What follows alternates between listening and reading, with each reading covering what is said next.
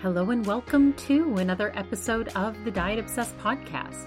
I am your host, Veronica Santarelli, and this is a podcast for those of us who are just obsessed with all things diet culture, and we like to discuss the details and mention it all. All right, let's get into the episode. So, today I'm going to be doing a review of a podcast called uh, Pursuit of Wellness by Mari Llewellyn. She interviewed a doctor by the name of Paul Saladino. So, I'll get into that in just a second. First, let's get into my regular segments and some housekeeping. So, I recently, some of you might have seen my post on Instagram at the Diet Obsessed podcast. Um, I've been trying to switch to a new podcast host. So I was on this one called Buzzsprout, which I loved. I love Buzzsprout, but it was very limited for creators in terms of creating different tiers of access. So I thought I was going to do Patreon, and then I realized Patreon didn't seem to have some of the features I needed. And Patreon did use this company called Acast Plus, and and Acast Plus themselves offer different tiers of access. So I was like, okay, I think this one might work. If you know Patreon uses them, they must be a quality platform. So I ended up kind of migrating over. And this was what I was really afraid of. I was afraid of like a hiccup in service. And of course there was. And and i just i knew i kind of like tried to mentally prepare myself for um you know some issues because that's just what happens when you you make you know kind of major changes. And so i uploaded my i had i had redirected the podcast and followed all their instructions on how to do that. I was still so comfortable with the uploading on Buzzsprout that I went ahead and uploaded my premium content episode called Craving More. Um, that's the one I uploaded it to Buzzsprout. But then my listeners, my subscribers, weren't able to hear it. So, anyway, I realized they needed to cancel their subscription through Buzzsprout, resubscribe through ACAST so I did send an email out to all of my subscribers explaining the process and apologizing because they weren't able to listen to the episode on Sunday, which they normally are able to. Um, but anyway, so we worked all that out. They were able to cancel, resubscribe, and then listen through the ACAST platform. And I have heard from some of my listeners that it's actually a better experience. So I'm really happy that the experience is better now what i have is so with the the show you're listening to right now is my free show. You get two a month. Then i have a basic tier called craving more. That allows listeners to subscribe for four dollars a month and they get two additional episodes of this content. And i do speak a little bit more freely behind that paywall. I tell you know i speak a little bit more freely about some of the drama I have and some of the people in my life because I just feel a lot safer behind that paywall. Now, what I wanted to do is I wanted to have another tier of VIP access. And so, VIP access is going to have even deeper um, personal stuff. You know, the first story I'm planning on telling on this VIP episode is the time I was almost murdered by a guy from the gym. Now, this is a really personal, trauma filled, drama filled story that, you know, is not going to be appropriate to just share openly in the air to just anyone. So that's why I'm creating this. Like, I don't even know if my regular subscribers to my basic you know, craving more would even want to hear a story like this. So that's the type of content you'll get behind the VIP is extra premium, extra juicy, extra personal content about me, about my life. I was contemplating doing like a weekly weigh in, um, not anyone listening. I mean, you can if you want to, but I was planning on doing that for myself for accountability. I don't know. I'm still figuring it all out. I do know, you know, I've, I've wanted a place where I can do some bonus episodes because sometimes I just feel like doing an extra episode in the week and I wanted a place to put that. And so, so the basic level of craving more will always have the extra two. So listeners that subscribe to that will have four a month. Every single week they'll get a show.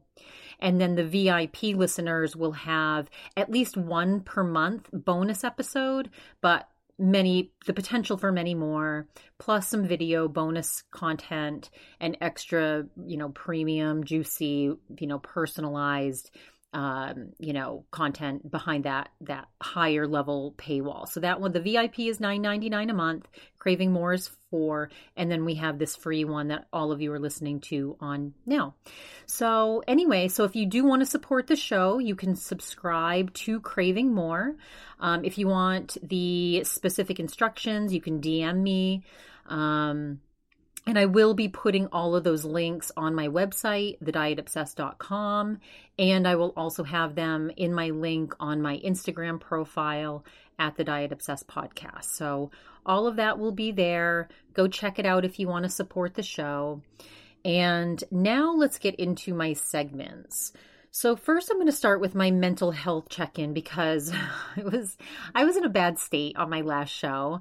Um, I had just gone through this really horrible experience with one of our partners. Again, this is the free show, so I'm not going to speak too too openly about it. But for everybody that listened last week, uh, I'm in a much better place. Actually, taping the podcast last week did help me to kind of get in a better mood. So I I do love talking to all of you that are listening. So it did put me in a much better better space. Um, but this week, you know, I'm still I'm still struggling a little bit just in terms of like pulling my brain away from this person. Like I don't want this person in my head. Like, I don't want to keep thinking about this very frustrating human being that I have to deal with in my life. And so I'm like, I have to like constantly, Veronica, stop. Veronica, stop. Like, I literally have to be like, Veronica, stop thinking about this person. Ugh, it's so annoying. So, anyway, I, you know, when I have these horrible thoughts, and I'm like, that's not the person I want to be. Like, I just I want to be a good person. I want to have good thoughts. I want to have positive, gratitude filled thoughts, not toxic shit going on swirling in my brain. So, you know, the mental health is still, you know, uh, uh, an issue. I mean, right now I have to deal with this person a lot more um, and hopefully, in over the next couple months, I can deal with him less. We shall see. So anyway, um, Monday was Monday was just one of those days. You know that you have those days where you're like a little depressed and anxious, and you just you don't really want to like do any any work, and you have so like I had so much work to do, and I was just like checking it off. I'm like, let me get it done. Let me get it done. I was just like, let me just get through this day. Got through the day. Then Tuesday, our AC broke. So that was fun dealing with 114 degree weather. You know, we had to sleep overnight, no AC. Uh, and the dog, our, our poor dogs, like our poor dogs were, you know, so hot and we finally got it fixed the next day. So, um, so that was a very uncomfortable experience, but you know, I, I probably sweat a couple pounds off, which wasn't a bad thing. so anyway, um, so yeah, so that was, I'm in a much better, you know, place mentally right now. And I do have some stressful things coming up tomorrow, but I feel like I'm in a good place to handle them. So, anyway, I hope all of you are having a good mental health week. Okay, so now for my diet culture media moment. Now, one thing I want to say before I get into this next segment is the ACAST platform does not allow for chapter markers like Buzzsprout did. There's definitely some features that I love in Buzzsprout that ACAST doesn't have, and chapter markers is one of them. Um, so I'm sorry about that. I know probably some of you like to skip down to different sections, but uh, that's just not something that's available right now. So, anyway, so my diet culture media moment. So, I read this article or I saw this little snippet pop up on social media about how Whitney Port is, you know, too thin. She's admitting she's too thin and that her husband is worried about her. So, Whitney Port used to be on a reality show called The Hills. And in that show, she was working for a like some sort of fashion magazine, I believe. And so she's always been into into fashion and that whole world in general, the fashion world is very, you know, disordered in terms of body image, in terms of, you know, the pressure to be thin and and Whitney always looked kind of modelly like she she seemed like she should be a model because she was so tall and so thin just that just seemed to be like her natural body. And so of course when I saw this article pop up I had to like go to her Instagram and look. And because what she had said in this article was she doesn't she eats to live not the other way around and so basically, she just eats enough to keep herself alive. That's kind of how I took it. Um, but I looked at, I mean, I know you're not supposed to comment on women's bodies, but this is my podcast. So here we are. Uh, we, she looks, it looks like it's a problem. I mean, go check out her Instagram if you want to see for yourself. But she is uh, like a skeleton basically and not not completely i mean she looks like she's she looks like she's on her way to that if she doesn't eat more. Uh, she is like you could see like her six pack, and of course all all the comments are: Is anybody else worried? Does anyone else see a, a problem here? Uh, you know, you see some people like, oh, gorgeous, blah, blah, blah. Or, you know, some people like, oh, I got to get to the gym and hit my abs. And, but, but you can see that, like, you can see from her face too, that it's, she just has like no fat on her body at all and she's just you know kind of skin and bones and you know it's it looks sad you know there she had a of course i deep dived into her social media and i'm looking at all these pictures like these road trips and you know everybody has a donut in front of them except for her and you know i can't imagine that that's a happy place to be. Uh, i'm sure she's getting a lot of attention from this whether she wants that attention or not who knows uh, but it is a very slippery slope once you kind of get into a pattern like this and you're in kind of a high pressure uh, you know, job and career like fashion, and you're an influencer and are constantly looking at yourself on on camera. I mean, you do. You start to pick yourself apart. So, anyway, I, I wish the wish her the best. I hope she gets some help or, you know, gets maybe some therapy and starts to eat some more because she definitely, definitely needs to. Uh, one of the things that I looked up was that at the height of her fame, which is not now, right? Like her, the height of her fame was back when she was on the hills. She said that she only ate a thousand calories a day and had never tried pasta. Now, this is a girl that could easily eat probably 2000, you know, she's so tall. And when you're a tall person, you just you need more calories. You just do. And I don't know. I just think that um, you know, the fact that she, only eating a thousand calories a day, that's that's that's obviously intentional, right? So anyway, that's a story I wanted to share, a diet culture media moment. Go check it out if you're interested. Okay, now let's get into my anti aging antics. So, I have been being pretty consistent with the neck roller. I'm trying to do it twice a week. And what I had to do the last time I did it was after I rolled it and did the micro needling, I did put the retinol on, and it just gets so itchy I finally did end up putting a little bit of cream on it after it had like I felt like it had a chance to sink in and that brought a lot of relief. So I think it's just it's also dryness like cuz you have to clean the area with this and it's not an alcohol pad it's it's I actually bought more of the Beauty Bio like cleansing type pads because it the ingredients were phenomenal and it's very gentle on my skin and it really gets any type of, of makeup off before I do this rolling. Um, so, so, but you know, my skin is, I need to, I always need to moisturize. So anyway, so we'll see. I, I do need to take a before picture before I keep doing this anymore so I can get a good sense of like the results after a few months. So I do need to do that. Let me try to remember to do that today. The other thing that I'm considering is kind of like an Invisalign. I think the one that my dentist has is Direct Smile.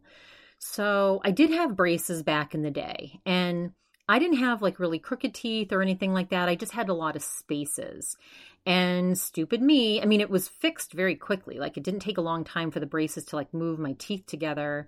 But then I didn't wear my retainers, of course, so they spread apart very quickly again. So stupid, stupid me. Oh, what a waste of money for my mother, poor my poor mother. And so now I'm, you know, and it was only really my front teeth that seemed to have a big space at the time. But now my bottom teeth are spreading. And I'm like, now that I'm having having to do videos and I'm gonna have to do a lot more social media soon, I'm just like, I, I don't know. I look at my bottom teeth and they're really annoying me. And I feel like it's aging me. I don't know. Maybe it's just me. Of course, I'm like anal retentive about all things aging, but you know, it's it is kind of a sign that you're aging when your teeth start to shrink and change and I don't know. So, I don't want veneers. I, the idea of veneers scares the shit out of me because I don't want my teeth worn down to nubs just to put veneers over them, and those are going to cost like two or three times how much Invisalign would cost. So this direct smile thing would be about $4,500 and um i mean i need to I, am supposed to wear a retainer at night anyway because i grind my teeth. I'm just worried about you know i i mean if i invest in it i will definitely make sure to wear it. But i don't know. It's like do i want to spend the money? I'm i'm just deciding.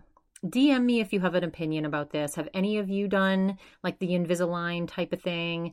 Is it worth it you know, what are your thoughts? Do I need it for my teeth? I mean, I don't know. I, I feel like I do. It's not a huge issue, but I don't know. I just feel like that is an area I'm staring at constantly. So I don't know. The jury's out, still deciding. Let me know if you have any strong opinions on it by DMing me. All right, now let's get into my healthy habits of the week segment. So this week has been this week has been good. I mean, I've been working out a lot. I did do a pool workout. I'm, i want to try to get a pool workout at least once a week, just like I'm doing my Pilates Lagree method once a week. Um, so I, I it's funny because I I always thought pool workouts. I'm like, oh, I'm gonna work out in the pool because I, I I know it swimming is a really good workout, but laps are incredibly boring to me. And any time in the past that I ever tried to do a pool workout, I would get in, I would swim around, get bored, and then just get out. Like I just, for some reason, I could not have like a full blown pool workout. So, what I decided to do is the last time I did my pool workout, I just said, okay, just swim, just don't let your feet touch the ground for 20 minutes. And so that's what I did. So, I just kept myself swimming for 20 minutes. And that seemed to be a pretty good workout. Then I'd gotten this Speedo kickboard and I was like, let me try to figure out how I can use this for a better workout. And what that ended up allowing me to do is kind of like push it under the water, support myself with my core, and kick and use the water for resistance and it ended up, I did that with both my legs and balancing on my stomach for my arm workout. And it was good. It was, it was, I felt really good. I felt like I got great resistance from the water. It was, it was awesome for my joints because my body is like just feeling like when I run too much, I don't know, I've got some, something going on with my hamstring and my hip flexors. I don't know. I need to like really figure out a good. I mean, I've been doing a little bit more foam rolling, but I think I need to do more, maybe watch a video on it. I don't know, my body is just kind of there's just a, a, few little areas where I need something that isn't so hard on the joints and specifically the hips and my hamstrings. So that was good. Uh, and then, you know, just working out in the heat with no AC was tough. But but anyway, so I, I did do have worked out consistently. I did have a little bit of salmon in the freezer that I made. And so I've been eating a lot of salmon this week, a lot of cucumbers, a lot of eggs. And so, again, trying to get more protein. I did end up trying to count how much, how many grams of protein. Like, just I just was curious, you know, on a day where I'm trying to get a little bit more, but aren't, I know I'm not getting a ton in. So I counted about like on between two days, like one day was probably closer to like 65 and another day maybe closer to 80. But, you know, as you'll see later in this uh, podcast when I review Mari's, this doctor thinks we should be getting in a gram per body weight. So that would mean I need to get like 130 grams in a day, which is too much for me. This, I mean, come on. That's for me personally, that's a that's so much. I don't know that I could do that. I should try it one day just to see. But anyway, we'll get into that review soon. But overall, I am trying to incorporate more protein. I think when I go to get to the store, I'm going to buy some some red meat, maybe some steak, so that I can replace my salmon in the morning, maybe with a little filet mignon. So anyway, definitely just working on the protein intake. But those are my healthy habits of the week. All right, so let's now get into my tasty treats of the week. So this week, let's see, starting from last Thursday when I start to treat myself, I had I went to my favorite restaurant, Flower Child, and because again, I always kind of want to stay a little bit healthy on Thursday. So I ended up getting a Mother Earth bowl, which I've gotten a million times. And I got those Szechuan green beans with the tofu and the ginger. Mm, they're so good. They're actually better cold. So I went there planning on taking them home to eat cold the next day. And then, oh my God. So I tried this. Now, this isn't the healthiest, obviously. That's why it's in my tasty treats. But the, so they had had this green chili queso. Uh, with you could either get it with chips or with vegetables and i stuck with the chips because i'm sorry i wanted to dip i, I want i've wanted to try this queso forever and i forgot i totally forgot about it the last time i went and then i remembered it this time and i'm like oh yes i'm gonna get that and oh, it did not disappoint you guys. Oh my God.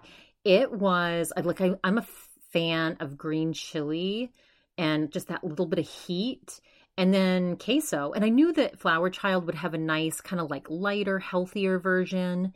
And so I don't know what they put on top. It was like I did put a, post a picture on my reels uh, on my Instagram at the Diet Obsessed podcast if you want to see it. The picture doesn't necessarily do it justice.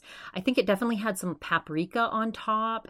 And I don't know what else was on there. There was something else on there that was just delicious looking. Anyway, so I got the chips came around it and I sat there. I actually had a um what's it called? Sangria as well. Now, I don't think there was much alcohol in the sangria. Let me tell you. I don't think never getting a sangria there again. I wanted, uh, you know, sangria is like definitely give me a buzz even off one because it usually has booze and it has wine. I think their sangria only had wine in it. That's my guess. Anyway, so so okay, dip this chip into this green queso and the creaminess, the cheesiness, the heat, slight kind of heat, that nice flavor from the green chili Yum, yum, yum. This was what I was hoping it would be. It was just as delicious as I knew it would be. Yum. So that was really good. And then, so then the next day I decided to cook. Uh, Friday I worked, and then uh, Chad had some shrimp, some raw shrimp in the freezer. So I ended up making like that um, that kind of like Asian dish. I, I, sauteed the shrimp in some garlic, a little bit of olive oil, and then I cooked these egg noodles that I had and put them with some black bean sauce and some red chili sauce and this other Asian sauce. And it was spicy and salty and garlicky and extra, extra delicious. And I actually had some of those shrimp left over because, again, when I'm eating animal protein, I really like small portions of it. So I had maybe, you know, three shrimp in a in with my carb like if i'm having rice with it or i have the noodles with it like two to three shrimp are plenty for me uh now if they're breaded i can eat way more but if they're just like not breaded you know i want a little bite of shrimp to a, a, slightly larger portion of the starch that's with it or the carb. So so I ended up having like a bunch of shrimp left over. So I cooked some brown rice, had that on Monday and a little bit on Tuesday. So that was good. And then let's see. Then Saturday I worked all day and then met Chad out. He was with his buddies at a new brewery that they were trying. And so usually breweries have crap food. Usually it's just really bad bar food and it's dingy and they don't have good cocktails. And but this place was actually really good. I, I do recommend it if you're visiting Phoenix. It's called Hundred Mile Brewing. It's in Tempe. And they had great cocktails. I had this clementine cocktail, and then I had this other one that had, um, it was kind of like a spa type drink that had cucumber in it. Any drink that has cucumber in it, I'm typically like obsessed with it. So I did end up um, having those couple cocktails. And then I um and then I just so the guys had this kind of like one of those charcuterie boards and Chad put a like some some of the spicy yellow cheese and they didn't like the olives and I love olives so they passed those down to me but I was starving. I'm like I need carbs and and fat. And so you know, I was they had a really good menu. I was very impressed. But I I was just they had these soft German pretzels with pickles. I mean, I've never seen pickles on the side of um, my hot pretzels. Mm. I had to get it. Like the pickles, the the cheese, the I'm just I could eat that probably every single week. Just that soft, you know, chewy, salty pretzel with the beer cheese. Mm and a little tiny bit bite of salty pickle. Yum. So good. And I definitely needed something to soak up a little bit of alcohol because I had an empty stomach going out there. And yeah, the cocktail seeped right in. So then, I mean, I, I, again, I had worked all day. I talked for like five hours straight, then went out to meet them. So we are there for like three hours. And then his friends like wanted to like go back to his friend's house and and Chad was just going to be like, "Yeah, let's just go along." I'm like, "No." like, "You go if you want to. I'm going home. Like I need to just chill." So, anyway, I but they ordered another beer and I'm like, "Okay, then I'm to get some more food cuz I don't want another drink and I know I'm to be hungry again soon." And they had this Chad had said how this girl that was with them earlier had ordered the smash burger. And of course, the word smash burger has me right away. So I ended up ordering the smash burger. It was like a double patty. Not that I want that. I took one patty off. But I ended up getting those with a side of fries. And I did get a piece of pecan turtle cheesecake to go because I needed something sweet. So I didn't even eat any of that there. I just took it to go because I knew as soon as I get home, I'd want to, you know, do a little comfort eating, little chill. So that's exactly what I did. And it was fabulous it was okay. I mean, the the burger actually was not that great. I mean, it was okay. It was I'd give it a six on a scale of one to ten. Not like my Smash Burger, which gets like a nine point seven. I'm not going to give it a ten because there's always room for improvement. Um. Okay. So, and the fries were okay. The fries almost had like a nutmeg or something, almost like a some sort of uh, sweet spice almost. I don't know. It was a little weird, but it was fine. Uh, and then let's see, what else did I eat? Then we went to, so on Sunday, it was Chad's sister's birthday. So we went to a pizza place called Grimaldi's, which is pretty famous in Arizona. I've only been there once, and I think I made the mistake of getting the deep dish, which because I don't have, I never had good memories of Grimaldi's. So, but this time, so I was starving when we got there and very anxious to get my food. We finally got our food, and his family just ordered a bunch of like big pies. And the one that I need to tell you guys about was the white pizza. So it's just like cheese and garlic. And when I pick this slice up, okay, I haven't posted a picture of it yet. I will very soon. You pick the pizza up, and the whole slice just sticks straight out in the air.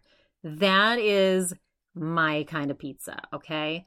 It's very rare to get it like that, but when you get that and you can just crunch into it, ugh, yes, it is the best. It's kind of like a New York style, like super thin, super crispy. And then this one just had like that salty, garlicky, so, so, so good. Ugh, yum. So we had that. We had some Caesar salad. We had some bruschetta. So, a very carb loaded weekend. Luckily, I worked out every single day, so it helped to balance it. and yeah, so back to balance this week, lots of healthy habits. And let's see, so tonight we're actually uh, taking my friend KK. It's her birthday. So we're to go to a fancy Italian restaurant. And I can't wait to talk to you about what I eat there. So stay tuned for more tasty treats of the week next week after my indulgent weekend. All right, so let's get into my review of Pursuit of Wellness from Mari Llewellyn. Now, I have done one of these reviews before of her show. I think I've only done one, but I do really like Mari she's before she started her own podcast i had reviewed her on another podcast because she has that great story of having lost 90 pounds and she has that beautiful english accent so if you want even more details like this was another one of those super super detailed science based uh episodes not quite the, the on the level of joel green but this dr paul saladino Saladino. I'd be curious if any of you have heard uh, about this MD and what your opinions are of him. I, am especially curious on uh, from my listener who referred Joel Green to me what she thinks of this gentleman, if she's heard of him. But he's one of one of the leading experts and authorities on the science and application of the animal-based diet. Now, before I get into this, I just want to caveat it with some of the stuff that he says completely contradicts some of the stuff from Dr. William Li that I reviewed a couple episodes ago. And so here you have two renowned physicians, researchers. Dr. Li is a, is a scientist and actually does uh, clinical trials. And they both are saying contradictory things. So, you know, I think uh, it's interesting to juxtapose this, but I think you know, take all this information with a grain of salt, do your own research, listen to your own body, and do what's right for you. I do like to hear different perspectives and I like to glean information that I feel like works for me. And I, I am curious about different ways of eating and different results you can obtain from from that style of eating. Uh, now, Dr. Sal- Saladino, Dr. Paul, I'm just going to call him Dr. Paul, he kind of was like known as the carnivore doctor for a while. And as you'll see throughout this episode, he's very extreme. Okay. And that's why maybe he's not really like, he's not my. He's not my cup of tea necessarily. I did again, I just said I'm going to go buy red meat and, and eat some steak in the morning instead of, you know, so I, I think I do get influenced by some of this. I absolutely believe in some of the stuff he says. Uh, and I and I looked up some of the stuff he said. I'm like, let me just research that real quick. Let me Google it. And and a lot of it, you know, I mean, there's merit to all of it, right? But I think there's also um, there's difference of opinion. There's there's contradicting research out there and then you have to consider people's personal genetics. So, anyway, so I just wanted to preface that a little bit before I get into this episode. Okay, so so Mari had him on and she was really curious about his diet and she's like, you know, my husband and I have been experimenting with this diet. You know, why do you eat this way? And Dr. Paul said that nutrition is really not taught in medical school, but he was always interested in the way in food because it can shape us. And he's like, he always was kind of curious about, you know, what's that formula that allows us to thrive at our best? And he's like, most species throughout the world have a specific diet that allows them to function at their best. And and he's like, there's of course there'll be some variation, but how many varieties can there be? You know, uh, gastration analogy. Wait, oh he then he, he he gave this analogy of like when you're going to a gas station you know if you're driving like a mercedes sl or whatever you know are you going to put in uh, the premium or are you going to take put the regular in that could damage the engine and so he he thinks of diet from this perspective he said he also thinks about diet as it relates to his own autoimmune issues. So he's, he told his story that his dad was also a doctor, his mom was a nurse. And so basically, he's like, that means I was very over medicated as a child. He's like, I also had asthma, asthma, I had eczema. He's like, in the way that my parents treated that was a bunch of inhalers and theophylline and applesauce, which is basically like caffeine and it dilates the bronchioles in the lungs. He's like, in college, I would have eczema flares and they would treat it with steroids. He's like, I would feel so horrible. And there was really no correlation that my diet could be causing this. You know, I was eating like a typical kid in college would eat he's like, then I went to medical school and still had eczema. And it was around this time I started thinking about nutrition and making changes to my diet. He was like, at the time I was eating organic paleo. And I started thinking, what am I eating that's causing this autoimmune issue to flare? Because I imagined it was probably affecting other things in my body. So I was like, how do I think about this? Is it milk? Is it pasteurized milk? Is it vegetables? Is it chocolate? Is it meat? Like, what's going on here? So I started here and evolved in my residency. He's like, I had another huge flare, and I was thinking maybe it's these mushroom extracts I was eating. He's like, I was consuming like lion's mane and chaga, but in, in really high doses. He's like, so I could tell that this might be affecting me and started me thinking along those lines. Uh, you know, just all of this plant foods of, of is all this plant food ideal and fully healthy for humans? You know, then you fall down this rabbit hole of, I don't think a lot of people are aware that not all plant food is fully healthy for all humans. You know, many plants contain things that make them unsafe for us, things like oxalates, which can bind to minerals like calcium in the kidneys and form kidney stones. Uh, that's the most common kidney stone, actually. For most people, these compounds are usually removed in the urine. However, the accumulation of these compounds may occur in some people, which can lead to those kidney stones. That's I, I looked that up. I was curious about oxalates specifically and and how they affect humans. Then he talked about saponins, uh, and I looked up saponins, which are diverse and complex in structure and have shown so there was a, little, there were some benefits to saponins, and then there were some potential issues with saponins. So he was basically saying that, um, you know, saponins are found in a lot of foods that that people consume, and what I researched is that saponins are diverse and complex in structure and have shown effective anti cancer potential in various cancer cell lines by inhibiting cell growth and by inducing apoptosis. Saponins can also disrupt epithelial function in a manner similar to lectins and cause gastrointestinal issues like leaky gut syndrome. And things like legumes, soybeans, uh, lentils all have a lot of saponins. Um, they can be di- digestive enzyme inhibitors. Uh, so so basically, he's so there that and that's what he's he's talking about is that saponins can cause gut issues, and there is evidence of that. I did research that. He's like, but because everyone is genetically different, some people can detoxify from these things, but other people can't. He's like, this is really valuable information if someone's struggling with an issue that isn't getting fixed.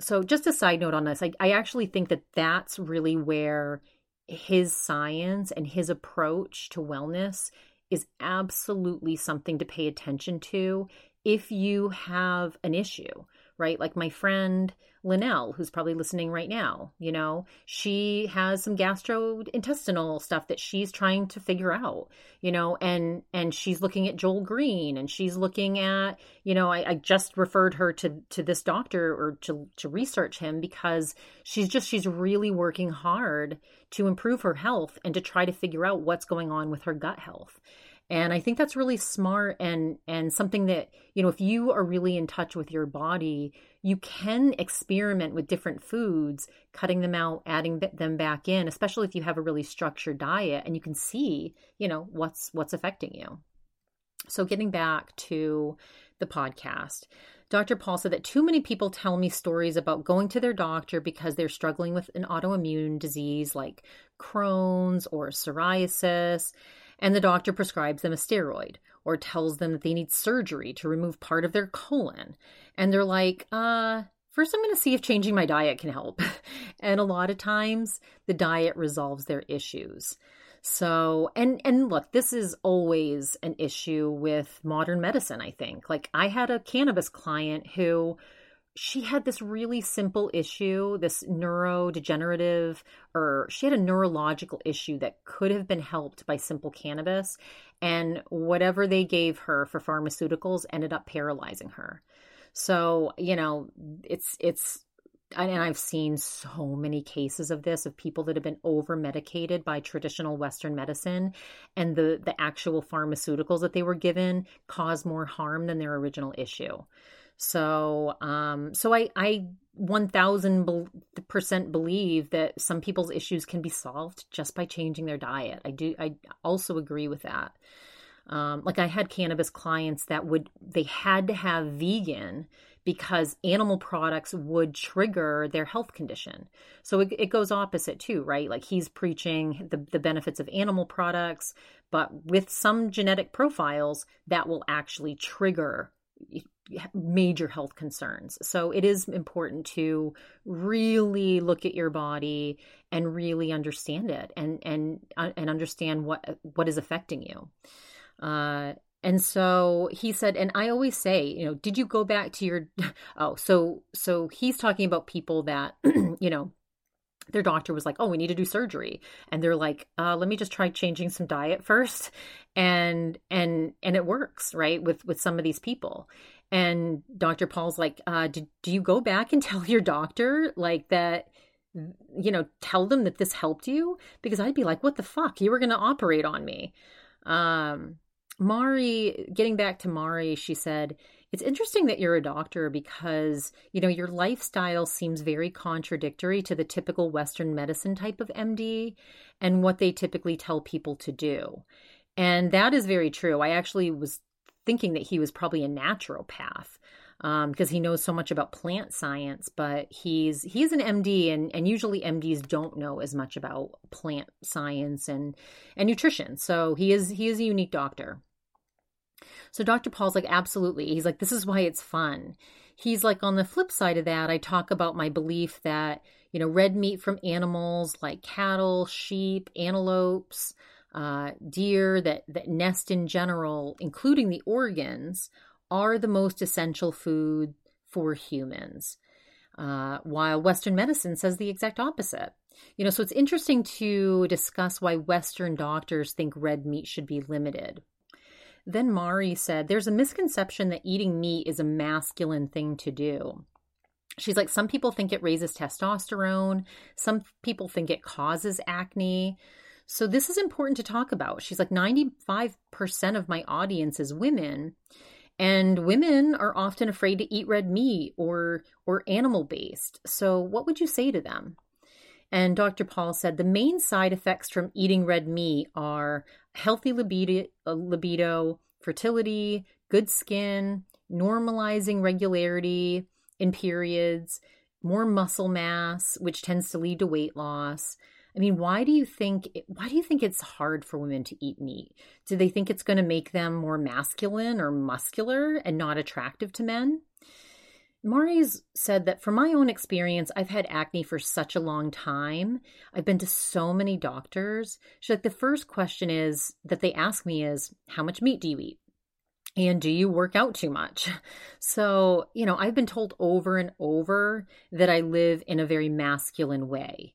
And that's, you know, through the media, social media, doctors. We're told that it's a masculine way to live life. But I've gone against the grain on that. I feel my best and look my best when I eat high fat, a lot of protein, low carb. And my husband basically does the same thing. She's like, I also think hormonal health is really important. And there just seems to be an epidemic between women taking birth control and things like Accutane and just other things that can affect hormones.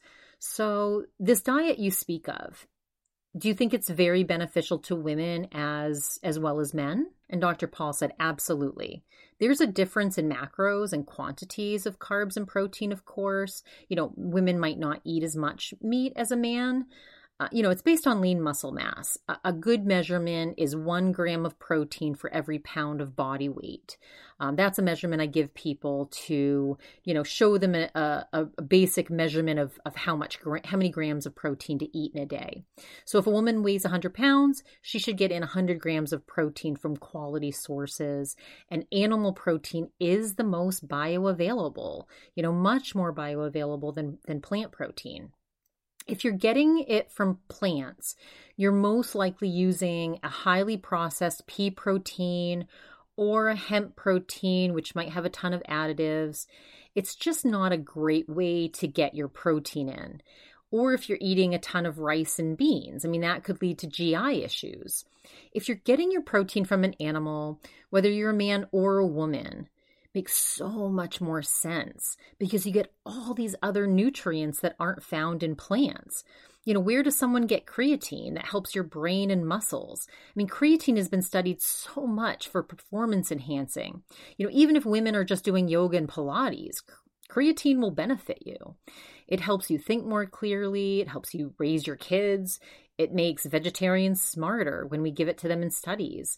And that's just one nutrient. You know, then there's choline, which helps babies form. So, yeah, I mean, you can get a tiny bit in broccoli, but nothing compared to egg yolks or liver or meat.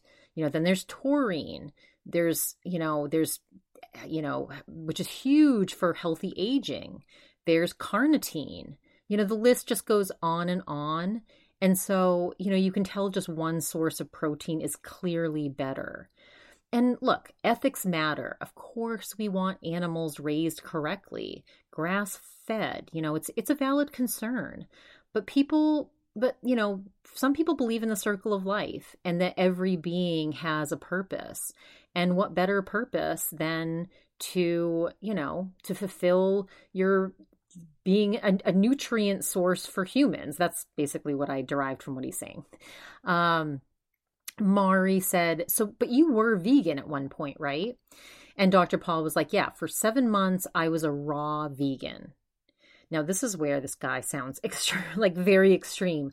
A raw vegan, not even just a vegan, a raw vegan. Now, that is intense, right?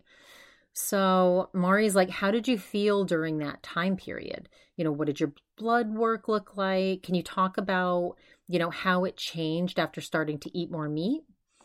Dr. Paul said, When I was a vegan, he goes, I had 25 pounds less of muscle mass. You know, and I'm a very lean guy. Like right now, I'm 170 pounds. I'm moderately muscular, but when I was a vegan, I lost a ton of lean muscle mass. And Mari's like, Well, what did you eat during that time? And he said, I would go to Whole Foods and get like two heads of kale. And I would get them for a few days. So I'd actually buy six heads of kale. People, the checkout lady would be like, What are you making? He's like, I would eat raw fruits and vegetables. So I would have two kale smoothie, smoothies every day, sprouted nuts. I ended up with a ton of gas. I would be just super bloated. You know, I had lots of GI issues um, with just consuming so many plants.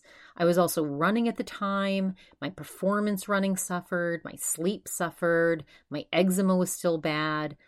But it was none of that that really shook me out of that perspective. It was actually a girl that I wanted to date. So, what happened was I went over to a friend's house and they wanted to set me up with this girl who was a nurse and after the night was over, I asked my friend the next day if she liked me. And he was like, no, she thinks you're too skinny, dude. And so now that I look back, I, I mean, I was too skinny. I had my own, I had my own kind of body dysmorphia, thinking that I needed to be skinnier for running. And so, you know, that desire to procreate really shook me out of that phase. Then I started learning more about meat eating and how our ancestors ate a lot of meat. So it's really in our DNA. You know, the anthrop- anthropological histories shows the way we've evolved um, and through learning to hunt. And you can see in history that our brain grew exponentially larger after we started eating meat. So, a hypothesis is that eat meat, eating meat enhanced our growth as he, Homo sapiens and helped us evolve into humans. So Mari's like, well, what is the biggest issue with plants and plant based diets? Why is it resulting in autoimmune issues in some people and lower muscle mass in others? And Dr. P said there's two main issues there's toxins, and then there's just not enough bioavailability of nutrients. Um, you know, he's like, Have you ever hunted? And Mari's like, uh, no, do I look like I hunt? She's like, I mean, maybe I'd be open to it after listening to you and Joe Rogan talk about hunting.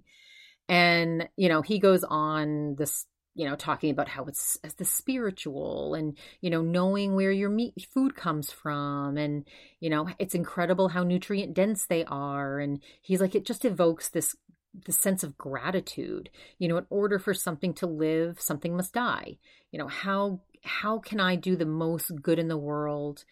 Uh, believe he's saying, oh, yeah. He's again, he's talking about how the animal is basically giving their life for nourishment for us, and that's part of the circle of life. Um, he's like, animals can run away from you when you're hunting them. He goes, but a plant can't. A plant just has to stay there. So a plant has to create toxins as a method of defense. So, you know, plants continue to evolve and so do the animals that eat them. It's like this plant animal chemical warfare that's been going on for hundreds of thousands of years. You know, these chemicals are really never talked about and they're potentially problematic today. You know, we eat plants today without any regard for that. For example, poinsettia leaves. I was always taught as a child not to eat them because they're incredibly toxic. You know, you'll actually die if you eat them. Just like people have died from eating rhubarb leaves, just there's so many oxalates. And I actually do remember, you know, side note from the podcast, I uh I I was also told as a child not to eat the poinsettia leaves. I do vividly remember that my mom like drilling that into my head because we'd always have poinsettias at Christmas uh, not to eat the leaves because it'll kill me. But um, but you know he he uses words like potentially problematic, right? Because he's very aware that eating plants is really good for some people and that some people have no issues or GI issues eating plants at all. So I think, uh, but I actually do think it's an interesting point to talk about the chemicals that plants uh, produce as a defense mechanism. I've never thought about it that way, and I, I do think that that's kind of fascinating to think about. Uh, so anyway, getting back back to what Dr. Paul's talking about, he said, you know, just like some people have died from eating sorrels, uh, which is a green found in the wilderness. You know, we all know that there's mushrooms out there that can be very poisonous, and most moms aren't letting their kids roam around the woods and you know eating plants. You know, we just assume that that you know there's going to be poisonous stuff out there but we also assume that the stuff in our grocery store is safe and they don't have toxins and that's a complete myth. Um, you know they can build up in some people and cause issues. So then mari wanted to talk about saponins which can be found in quinoa and oats. So then he talked about how well actually i think that's that's what i actually looked up so it says saponins can bind cholesterol and thus interfere with cell growth and division. While drugs have side effects, many of them serious, saponins are safe. So that's what it said on Google. He said there and and then also there is little possibility that a person can overdose on saponins from eating vegetables. Saponins decrease blood lipids, lower cancer risks, and lower blood glucose response. A high saponin diet can be used in the inhibition of dental caries and platelet aggregation in the treatment of hypercalciuria in humans and as an antidote against acute lead poisoning. And they're also tied to leaky gut. So it's interesting. I, I think with a lot of things, there can be harmful components about it, and then there can be benefits, right? So, you know, again, everybody's genetic profile is very interesting. And so it sounds like for some people it can help um you know it's it they're safe and they can lower blood glucose response and lower cancer risks but in other people they can cause leaky gut so it's interesting Um, he, Dr. Paul said that oatmeal is bad because it has glyph- glyphosate, which is a pesticide that damages the gut. He's like, you could get organic, but it still has saponins and they are resistant to cooking because they are a plant defense chemical. And he said in cultures where grain diets lead and, and there's almost no meat, you can really see all kinds of nutrient deficiencies like iron and zinc. So Mari's said, You mentioned reishi mushrooms uh, earlier, and I'm curious about that because I drink coffee every day that has these mushrooms in it. So are you like anti reishi or anti mushrooms? Uh, and Dr. Paul said, you know, I noticed some issues when I started taking large doses of it. And mushrooms are interesting because they are delicious. He said the question with a lot of these plant foods are are do the benefits outweigh the risks? You know, can we make that calculus? Can we observe how we feel with these? You know, what I've heard from some individuals is that too many mushrooms can trigger the immune system, which makes sense because they they have these peptides in them that mimic aspects of the immune system. Therefore, we have to ask ourselves can mushrooms trigger autoimmune issues in certain individuals? And the answer for me is, was yes. Uh, and Mari said, That's interesting. You know, I can really relate to your eczema story because I really struggle with acne. And I've, it's been my whole life, ever since I was like, you know, 19 or 20. And the way I found you on this journey to try to heal my skin, I found you on my journey to heal my skin and to try to figure out what's happening with this acne. And when I was researching it, the carnivore diet kept coming up. And then I heard you say that acne is just an autoimmune response. And so Dr. Paul said acne is absolutely autoimmune. It's not enough. It's it's not that your face isn't clean enough or clear enough. And Mari Mari's just like right like I, I i use skincare three times a day i feel like i'm a very healthy individual and i'd say the way i eat i'm probably closer to paleo organic kind of diet and lately i i have been trying to incorporate more organs here and there i am really curious to, to pick your brain about acne and dr paul said that when you're the type of person she, he said, You're the type of person I hope the content will reach. He goes, Because you know it could be just that. You know, one thing that you have in your diet could be causing your acne.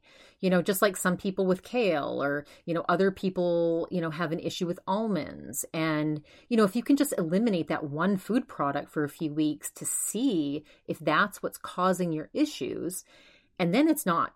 And then if it's not, just incorporate it back in you know, that's really where I get excited because I know people can see real changes just by eliminating, you know, one of those specific foods. And he's like, the fact is, there are foods that can trigger autoimmune responses in people. You know, if you look at the actual genesis of acne, it is very complex. But in med school, you know, we had no idea. We just thought it was caused by a bacteria. And I mean, of course, yes, we know there's bacteria there, but why isn't our immune system treating it properly like it does the rest of the issues in our body? You know, Western medicine always wants to treat it with antibiotics antibiotics, but there's a huge difference between the terrain theory and the germ theory. And this really is, in my opinion, is where Western medicine goes wrong. You know, so often we fear germs. And of course, there's things like MRSA and and now, you know, we the newly COVID-19 we had to deal with. And you know, what we did learn through that was that the health of the human was absolutely critically important you know, we're going to interact with germs and bacteria. And the healthier our body is, the health, the more we can fight fight these things off. And it's when our immune system isn't working properly, you know, when people are metabolically unwell, that's when they have a harder time fighting off disease.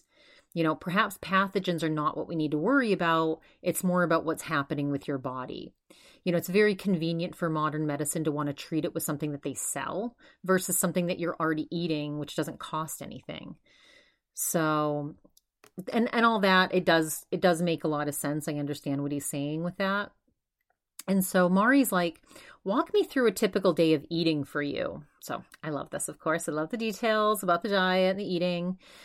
So Dr. Paul said, I get up, I go surfing, I live in Costa Rica, I have some raw milk, maybe a little honey. Then for a snack, I have some fruits. So, you know, I'm completely vegetarian for, you know, the first part of my day. Then I I'll come home, maybe have some coconut. Then I might have come home and eat some meat. You know, usually I'll have some grass-fed beef, usually about, you know, three quarters of uh, three quarters to a half a pound. You know, I might do steak or hamburger, uh, grass-fed.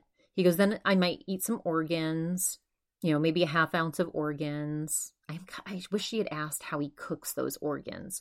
I bet he doesn't, you know, bread them and fry them like a chicken nugget the way I would.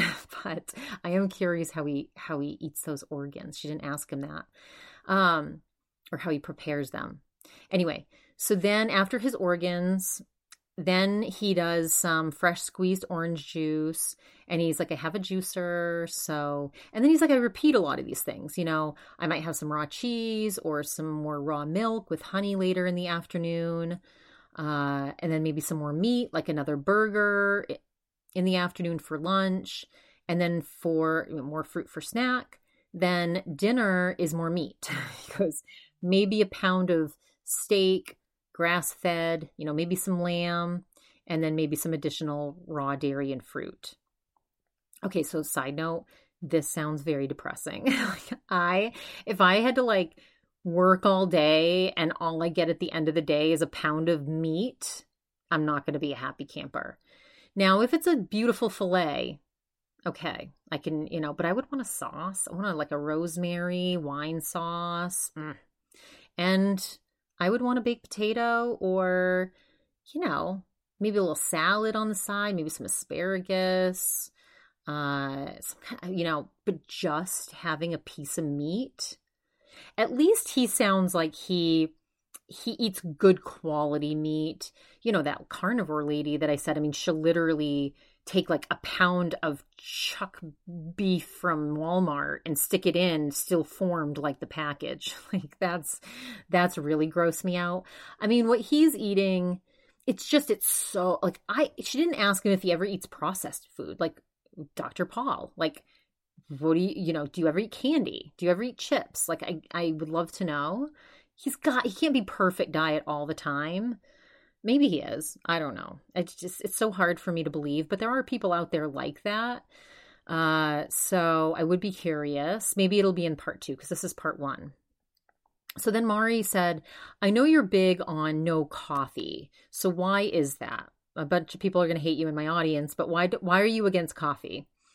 And so, and, and again, here's where he's contradicting Dr. Lou. Dr. Lou said that coffee like takes eight years off your life. Organic coffee, of course. So Dr. Paul said, I would love to like get these two in the same room and and see how they answer this question. Like, is coffee good for you or is coffee bad for you? Like Dr. Lou, Dr. Saladino. Let's let's debate here. Uh, so Dr. Paul said, here's the issue with coffee. It's a seed from a plant. The seeds are some of the most protected parts of the plant. He says, and nuts fall into this category. Nuts, seeds, grains, legumes. You know, these are all seeds that start out getting planted in the ground. And coffee beans are one of the most protected seeds that exist. He said, in fact, caffeine is actually a chemical for defense. He said, in the doses we have it, like general for Americans, he said it reinforces eating the bean because of the way caffeine affects dopamine in the brain. And who knows why this is, but it's a problematic thing for humans, mainly in the way that it affects sleep. He said the life of caffeine is 10 to 12 hours. So if you drink a cup of coffee at 8 or 9 a.m., a lot of people are even waiting 90 minutes after they wake up to have their coffee. And an average cup of coffee has 150 to 200 milligrams of caffeine per cup. So if you just have one cup a quarter, if you just have one cup, a quarter of that caffeine is still going to be left in your body, affecting your brain and the way it tries to get to sleep. So if you have coffee at 9 a.m., you still have about 50 milligrams in your body. So, I mean, how does this affect sleep stages? You know, when what I just mentioned is people that only have one cup of coffee. you know, with what is really common is some people have a cup at eight, then a cup at 10, then maybe have another one at one or two in the afternoon. So if you're going to bed at 10 and you've had all this coffee, you've got a lot of caffeine in your system and it absolutely is going to affect your sleep architecture. He said there's a lot of things we can do that that do affect sleep architecture. He's like alcohol consumption, he's like cannabis, he said benzodiazepines. All of these fe- affect our sleep patterns negatively even though we think that some of them affect us positively, they they all change sleep architecture. And the body wants us to go into non-REM and REM sleep. And as much as we think these things are helping us get better quality of sleep, it's not. I would love to see how much research he's done on cannabis because there. I, I, wonder if he's read the research on sleep and cannabis. Um, I've read quite a bit of this research, and I'd like to disagree with the quality of sleep. Uh, but I will say that a lot of these patients that were studied had chronic health conditions. You know, for me, I have an anxiety disorder for sure. And I do need something that like shuts my brain off at the end of the day. So you know, if I cut all caffeine out of my diet, if I ate all organic and whole foods and blah, blah, blah, like, would I have better sleep? I don't know. I feel still feel like I would worry and have that anxious mind and ruminate on the conversations that I had during the day. So, I mean, he's speaking for some people you know, maybe he's not speaking from people that have sleep disorders or, you know, anxiety disorders or other things where they use cannabis as a medicine. Um, but anyway, that's he lost me a little bit with that. But of course, because I'm pro cannabis and am in the industry, and of course have my own biases towards that. But I would like to ask him how much research he's done on that matter. Anyway, Mari's like, How do you feel about decaf coffee? And Paul's like, well, decaf has much less caffeine. So, you know, you're doing something better for your body, but, you know, it still has issues because, you know, it's still a seed and there, they, there, there are things such as mold toxins. And Mari's like, that's what's really scaring me. I feel like everything's moldy. And Dr. Paul's like, a lot of grains are moldy because you also get mold on oats. And this is another reason to not eat oatmeal. You know, even if it's organic, you could still have this issue. And Mari's like, I feel like shit when I eat oatmeal. She's like, I, I'm just to say that, but you know, it was huge in the fitness industry. So, you know, for a while I was trying to eat these protein oats because uh, I kind of wanted to be like in the trend, but they made me feel awful. And Dr. Paul's like, well, that's great that you're aware enough to notice how you're feeling when you consumed that because you know, so many people have so many different inputs. You know, they're consuming things all over the place that could potentially affect them, and they really don't know what's making them feel bad. You know, they're up scrolling on TikTok till two in the morning. You know, maybe it's the donut they ate that day, or, you know, it could be a million other things. Uh, and Mari's like, a lot of people are really checked out from their bodies. And once you become really aware about what you're intaking, then you do start to notice differences in how you feel.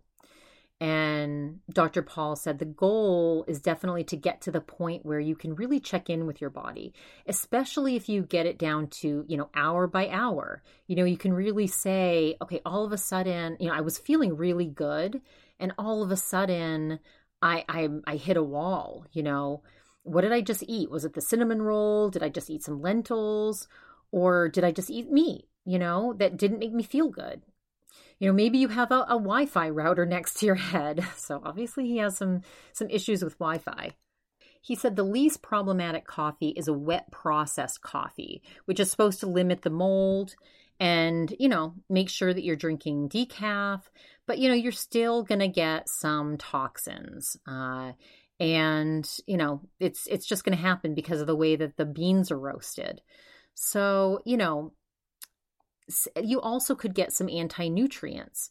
But overall, if you are using decaf and you're using wet processed, you're drinking the safest coffee possible. But you know who does that? who who goes to that extent and and who even drinks decaf coffee? Mari's like I do, and Dr. Paul's like why? And Mari's like, I just have really bad reactions to caffeine. You know, I'm a very anxious person, so it affects me in a really negative way. But I've also, you know, I I I have had some lab work done lately and I had a lot of uh, I did have mycotoxins in the system, so I know I've been consuming mold from somewhere. And and Paul's like, Dr. Paul's like, do you like the taste of the decaf coffee, or you know, wh- why do you actually drink it if it doesn't, you know, give you energy? Is it the taste?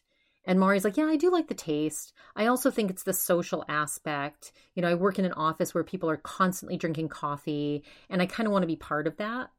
Uh, so, so what would be an, a, a good alternative? Goat milk? And and dr paul's like well if you want something warm maybe bone broth maybe warm raw milk with honey. And then mari had a question about fruit. She's like there was a time when i almost went all carnivore.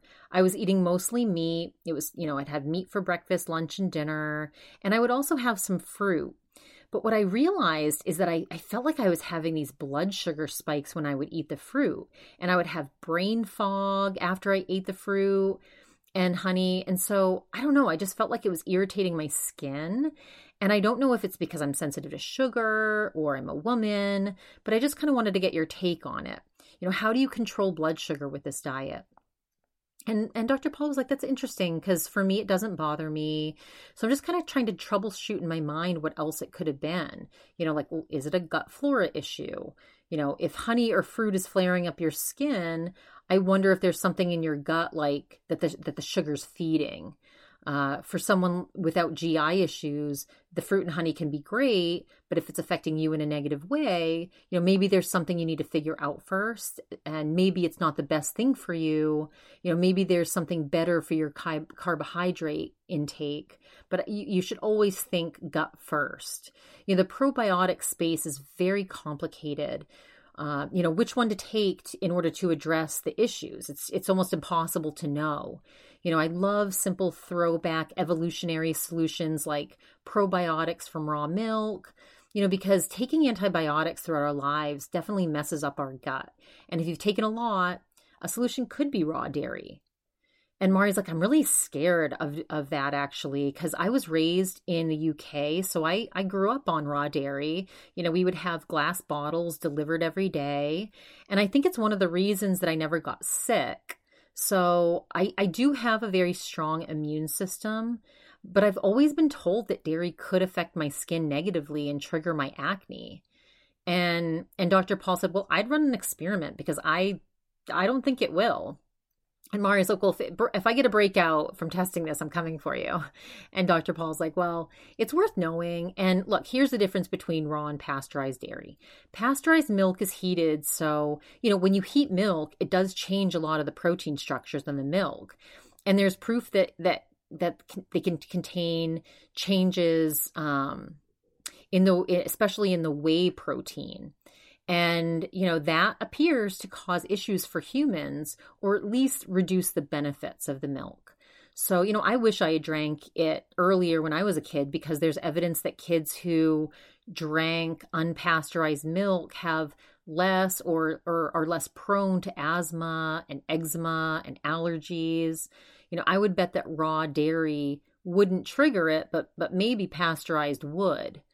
Um, you know, I just believe very much in anecdotal evidence and that, you know, people do have, have talked about how they've had a very different experience using pasteurized.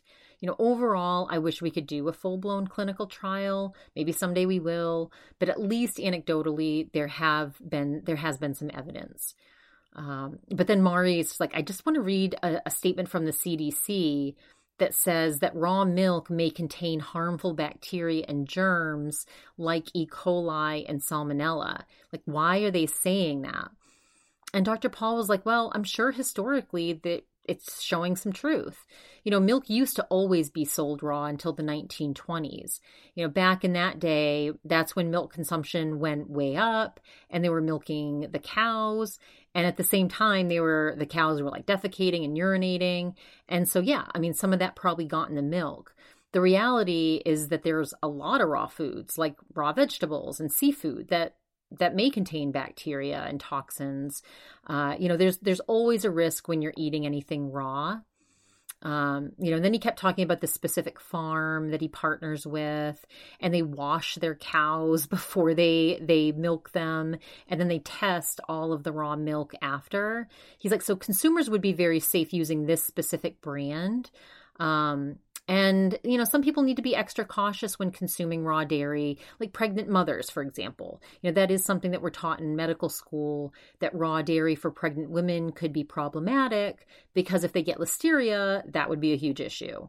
So you do need to know the sourcing and and just understand that there are going to be risks if you're consuming raw food and there are certain demographics that should just stay away just as a cautionary uh, practice and and Mari's like, well, now let's move into nut milks. She's like, a lot of people are obsessed with nut milk. You know, there's almond, there's oat, there's coconut.